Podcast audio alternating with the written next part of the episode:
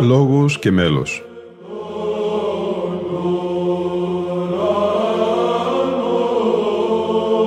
Προσεγγίσεις στη μυσταγωγία της ψαλτικής τέχνης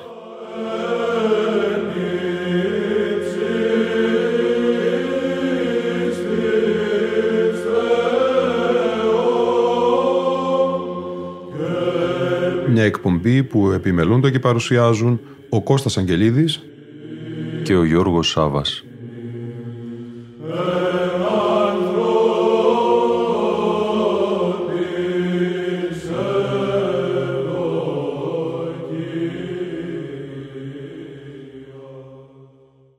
Στο πολύπτυχο αφιέρωμά της, η εκπομπή Λόγος και Μέλος ασχολείται με μια φωτεινή μορφή του 16ου αιώνα, μία από τις σημαντικότερες προσωπικότητες μετά την πτώση της Βυζαντινής Αυτοκρατορίας. Είναι ο Όσιος Μάξιμος ο Βατοπεδινός, ο γνωστός στη Ρωσία ως Μάξιμος ο Γρεκός. Πέμπτη εκπομπή σήμερα και μας συνοδεύουν αποσπάσματα από ομιλίες σχετικά με τον Όσιο, καθώς και η μετάδοση σε συνέχεια της Αγρυπνίας του 2018 στην Ιερά Μεγίστη Μονή Βατοπεδίου για την επέτειο 500 χρόνων από τις μεταβάσεις του Αγίου Μαξίμου του Βατοπεδινού στη Ρωσία και είναι συνεόρτιος η ακολουθία του Οσίου με εκείνη της Παναγίας της Παραμυθίας κατά την 21η Ιανουαρίου.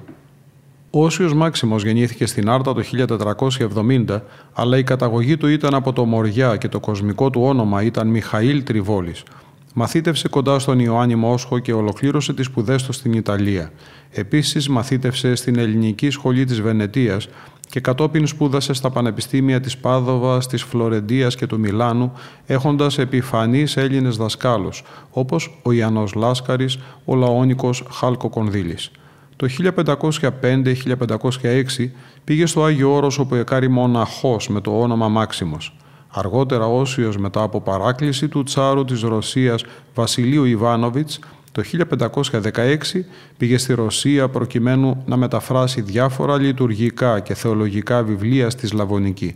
Εκεί όμως συκοφαντήθηκε άγρια από τον ισχυρό ηγούμενο της Μονής Βολοκαλάμσκ Δανιήλ και έτσι ο Μάξιμος ταλαιπωρήθηκε επί σειρά ετών με εξορίες, στέρηση θείας κοινωνίας, φυλακίσεις, σιδεροδέσμιος και άλλα βάσανα. Τελικά το 1551 μεταφέρθηκε στη λάβρα του Αγίου Σεργίου όπου ο ηγούμενος τον περιέβαλε με πολύ αγάπη εκτιμώντας το πνευματικό του έργο. Εδώ άφησε και την τελευταία του πνοή στις 21 Ιανουαρίου του 1556 αφού συνέγραψε πολλά απολογητικά και ερμηνευτικά έργα. Αγιοκατατάχθηκε στις 31 Μαΐου του 1988. Εισήγηση του ιερομονάχου πατρός Λουκά Γρηγοριάτη με θέμα το αντιαιρετικό έργο του Αγίου Μαξίμου του Γρεκού στη Διεθνή Επιστημονική ημερίδα «Ο Άγιος Μάξιμος ο Γρεκός» από το Άγιο Νόρο στη Ρωσία 1518-2018 που διοργάνωσε η Ιερά Μεγίστη Μονή Βατοπεδίου Αγίου Όρους σε συνεργασία με την Ιερά Μητρόπολη Νεαπόλεως τη Δευτέρα 17 Δεκεμβρίου 2018 με την ευκαιρία της συμπληρώσεως 500 ετών από τις μεταβάσεις του Αγίου Μαξίμου στη Ρωσία στο Κέντρο Πολιτισμού της Δυτικής Θεσσαλονίκης. Ακούμε τώρα το δεύτερο μέρος. Αφήνω λίγο το γραπτό κείμενο και να παρατηρήσω το εξής. Η κυρία Κασάπη, πολύ ωραία, θα το πω και παρακάτω, ανέπτυξε τις διδασκαλίες των Ιουδαϊζόντων, όπως πολλοί ιστορικοί το υποστηρίζουν.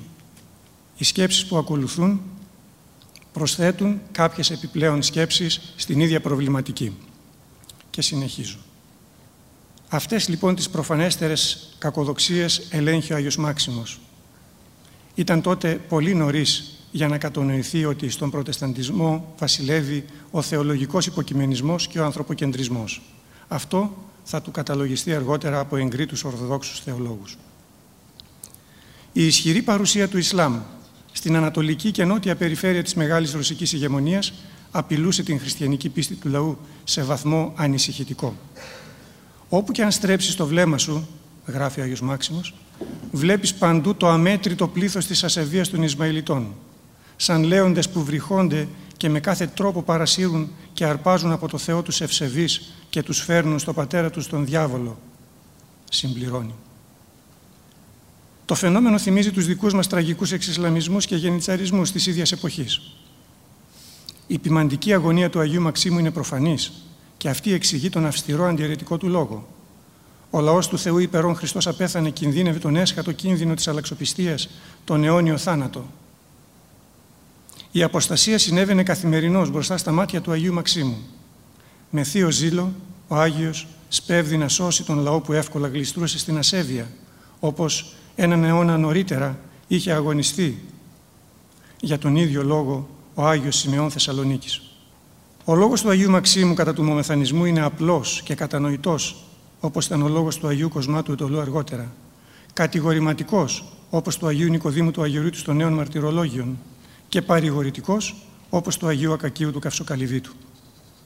Γράφει κάποια στιγμή ο Άγιος «Να μην βαριθυμούμε και να μην απελπιζόμαστε επειδή μας καταδιώκουν οι ασεβείς και προσβάλλουν κατά διαφόρους τρόπους την πίστη μας στον Χριστό.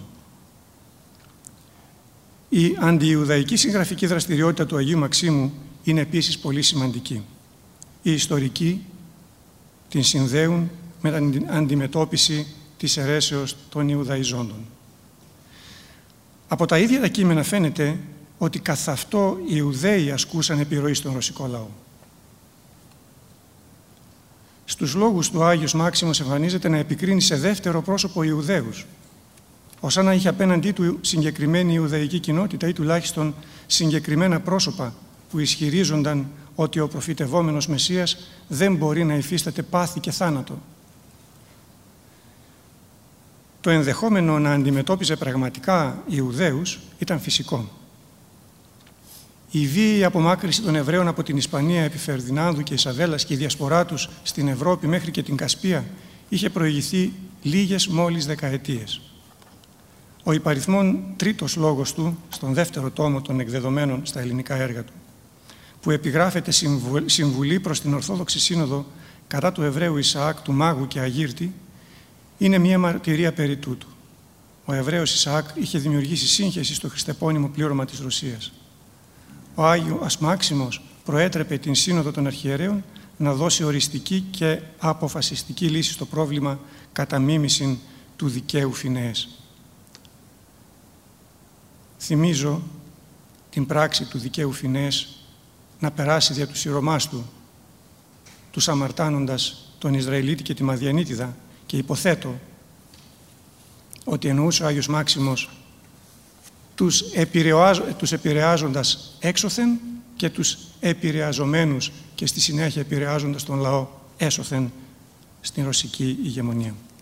Ο αντιρρητικός σχολιασμός βεβαίως του Αγίου Μαξίμου στα κεφάλαια του εξ Ιουδαίου διδασκάλου Σαμουήλ, διδασκάλου του 11ου αιώνα, μας δίνει τη δυνατότητα να υποθέσουμε ότι την εποχή του Αγίου Μαξίμου υπήρχε μια μορφή Ιουδεοχριστιανικού συγκριτισμού που παραπέμπει ευθέως στην αίρεση των Ιουδαϊζόντων, όπως πολύ ωραία ανέπτυξε η κυρία Κασάτη. Στον τέταρτο αντιρρητικό του λόγο, αντιρρητικό κατά των κεφαλαίων του Σαμουήλ του Ιουδαίου, ο Άγιος Μάξιμος μας πληροφορεί ότι ο περιβόητος ιατρός Νικόλος ο Γερμανός μετέφρασε από την λατινική στη ρωσική γλώσσα τα κεφάλαια του Ιουδαίου Σαμουήλ, στα οποία αναπτύσσονται συγκριτιστικές ιδέες περί του Χριστού. Οι οπαδοί του Σαμουήλ αναγνώριζαν την ευθύνη των ομοπίστων τους για την σταύρωση του Χριστού και δέχονταν ότι αυτός ήταν ο λόγος που έπαυσαν οι θυσίες της Παλαιάς Διαθήκης. Θεωρούσαν όμως τους εαυτούς τους τέκνα Θεού, μόνον επειδή κρατούσαν τις Ιουδαϊκές παραδόσεις, χωρίς να έχουν πιστεύσει στον Χριστό ως Θεό. Ο Άγιος Μάξιμος επιμένει ότι δεν γίνονται αυτοί οι τέκνα Θεού εάν δεν βαπτιστούν στο όνομα της Αγίας Τριάδος και γίνουν έτσι τέκνα της Ορθοδόξου Εκκλησίας. Το γεγονός ότι τα κεφάλαια του Ιουδαίου Σαμουήλ μετέφρασε ο Λατίνος ιατρός Νικόλος ο Γερμανός φανερώνει την συγκριτιστική κρίση στην Ευρώπη του 16ου αιώνα. Από μερικούς ιστορικούς σχολιάζεται το ενδεχόμενο οι αντιουδαϊκές συγγραφές του Αγίου Μαξίμου να συνδέονται και με την δράση των Βογομήλων. Πέρα όμως από τις υποθέσεις εργασίας, στις οποίες θα απαντήσουν οι ειδικοί ιστορικοί, το δεδομένο είναι ότι ο Άγιος Μάξιμος ο Γρεκός έθεσε ευθέως και μάλιστα ετώνησε το κλασικό κριτήριο της αληθείας.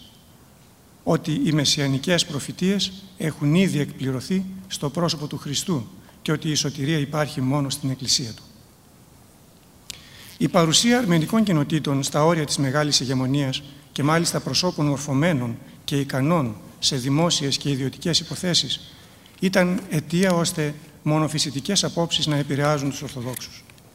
Ο θεοπασχητισμός, η ιδέα ότι ο Χριστός απόθεσε την δεσποτική του σάρκα με την θεία ανάληψή του και ο συγχυτικός μονοφυσιτισμός είναι τα τρία ζητήματα που ανασκευάζει ο Άγιος Μάξιμος. Χρησιμοποιεί αυστηρές εκφράσεις κατά των Αρμενίων, όχι όμως από μισαλόδοξη διάθεση, αλλά από φροντίδα να σωθεί το Ορθόδοξο Πίμνιο από την αίρεση. Ρωτάει ρητορικά, πώς λοιπόν ο Διόσκορος, ο Σεβίρος και οι οπαδοί τους δεν φοβούνται να ισχυρίζονται ότι η αθάνατη θεότητα του Χριστού κατά την διάρκεια των σωτηρίων παθών υπέφερε μαρτύριο; Και απαντάει αμέσως. Για αυτόν τον λόγο σας συμβουλεύω ως πιστούς και φίλους και αγαπημένους αδελφούς να απομακρυνθείτε από την εσχρή φιλία και την δολία συζήτηση μαζί τους, αν πράγματι επιθυμείτε μέχρι τέλους να διατηρήσετε τους εαυτούς σας υγιείς στην ορθή πίστη που κληρονομήσατε από τους προγόνους σας. Η Ιταλία του 16ου αιώνα ήταν βαθιά επηρεασμένη από νεοπαγανιστικές ιδέες και συνήθειες, ανάμεσα στις οποίες ήταν και η αστρολογία. Ο Άγιος Μάξιμος συντάσσει επτά λόγους για να στυλιτεύσει την αστρολογική πλάνη. Μνημονεύει αγύρτες αστρολόγους, όπως εκείνος ο Ανδρόσιος Ροζάντα, ο οποίος υπηρετούσε τον δούκα του Μεδιολάνου, Λουδοβίκο Μόρο, και με τις αστρομαντικές του δολιότητες τον ξεσήκωνε σε κοσμοκρατορικές φιλοδοξίες. Στη Ρωσία της εποχής εκείνης ορισμένοι άρχοντες, όπως ο Θεόδωρος Κάρποφ, γοητεύονταν από την αστρολογία. Ο διδάσκαλος, ασκητής και ομολογητής Μάξιμος ο Γρεκός ήλεγξε δημόσια την αστρολογική πλάνη. Τελειώνω συνοψίζοντας τις σκέψεις μου. Ο Άγιος Μάξιμος ήταν φορέας του αγιορητικού ησυχαστικού πνεύματος, στοιχείο του οποίου είναι και η δογματική ευαισθησία. Η αγιασμένη του καρδία δεν μπορούσε να ανεχθεί την αδικία, την πλάνη και την αίρεση. Δεν μπορούσε να βλέπει τον λαό του Θεού να χάνεται με τις πλάνες, τον συγκριτισμό ή την αλλαξοπιστία.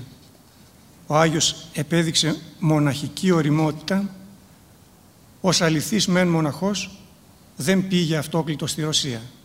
Ο όριμος μοναχός δεν έμεινε αυτόκλητος εκεί. Ο στέλιος μοναχός έγινε μάρτης του Χριστού. Ήταν σοφός και άγιος θεολόγος της Εκκλησίας και όχι φορέας του ουμανισμού της Ιταλικής Αναγεννήσεως. Ευχαριστώ. Στο υπόλοιπο της σημερινής πέμπτης αφιερωματικής εκπομπής μας, στον Όσιο Μάξιμο τον Γρεκό, εξακολουθούμε την ακρόαση της μεγάλης εορτίου Αγρυπνίας που τελέστηκε στα 2018 στην Ιερά Μεγίστη Μονή του Βατοπεδίου, στη μνήμη του Οσίου, μαζί με την εορτή της Παναγίας της Παραμυθίας. Σήμερα θα ακούσουμε από την Περισσή των Πολυελαίων έως και το Ευαγγέλιο του Όρθρου με τα πεντηκοστάρια τροπάρια.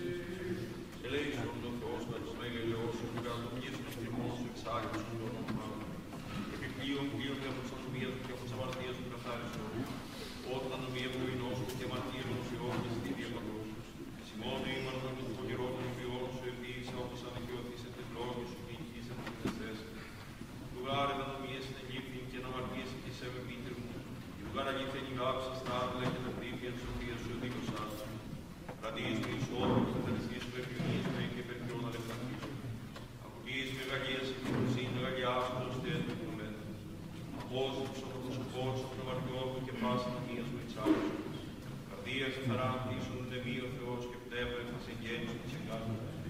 Μία κορύψη όλου προσώπους και το στο του Άγιο μη θα δεν συμπεριλαμβάνει. Πόδο την αγαλία σου κυρίω και πνεύμα και μονικό του λυξό. Διδάξω ο Θεός σου και σε βύση τη έκθεση. Κρίση με ξεμάτων Θεός σου Θεός σου κυρίω του γαλιά σου γλώσσα του δικαιοσύνης. Κύριε τα χείλη μου ανοίξεις και το στόμα μου ανοίγεται τη σύγκριση. Ή θέληση σας θυσία έδωσα άτομα κακόματα και. Αγίον Θεό Πνεύμα, συντετριμένη καρδία, συντετριμένη και το απεινωμένο Θεό Χριστός. Αγάπη, Κύριε, την δοκία σου την Σιών και οικονομική πνοή Ιερουσαλήμ. Τότε ευλογήσεις θυσία και ουσύνης αναφοράς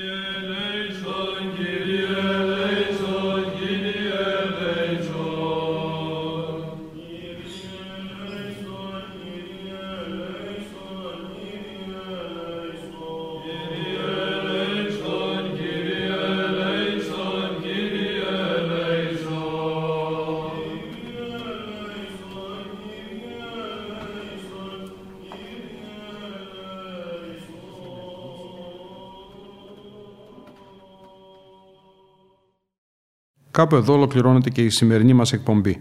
Ήταν η εκπομπή Λόγος και Μέλος που επιμελούνται και παρουσιάζουν ο Κώστας Αγγελίδης και ο Γιώργος Σάβα. Στον ήχο ήταν και σήμερα μαζί μας ο Γρηγόρης Έρελης.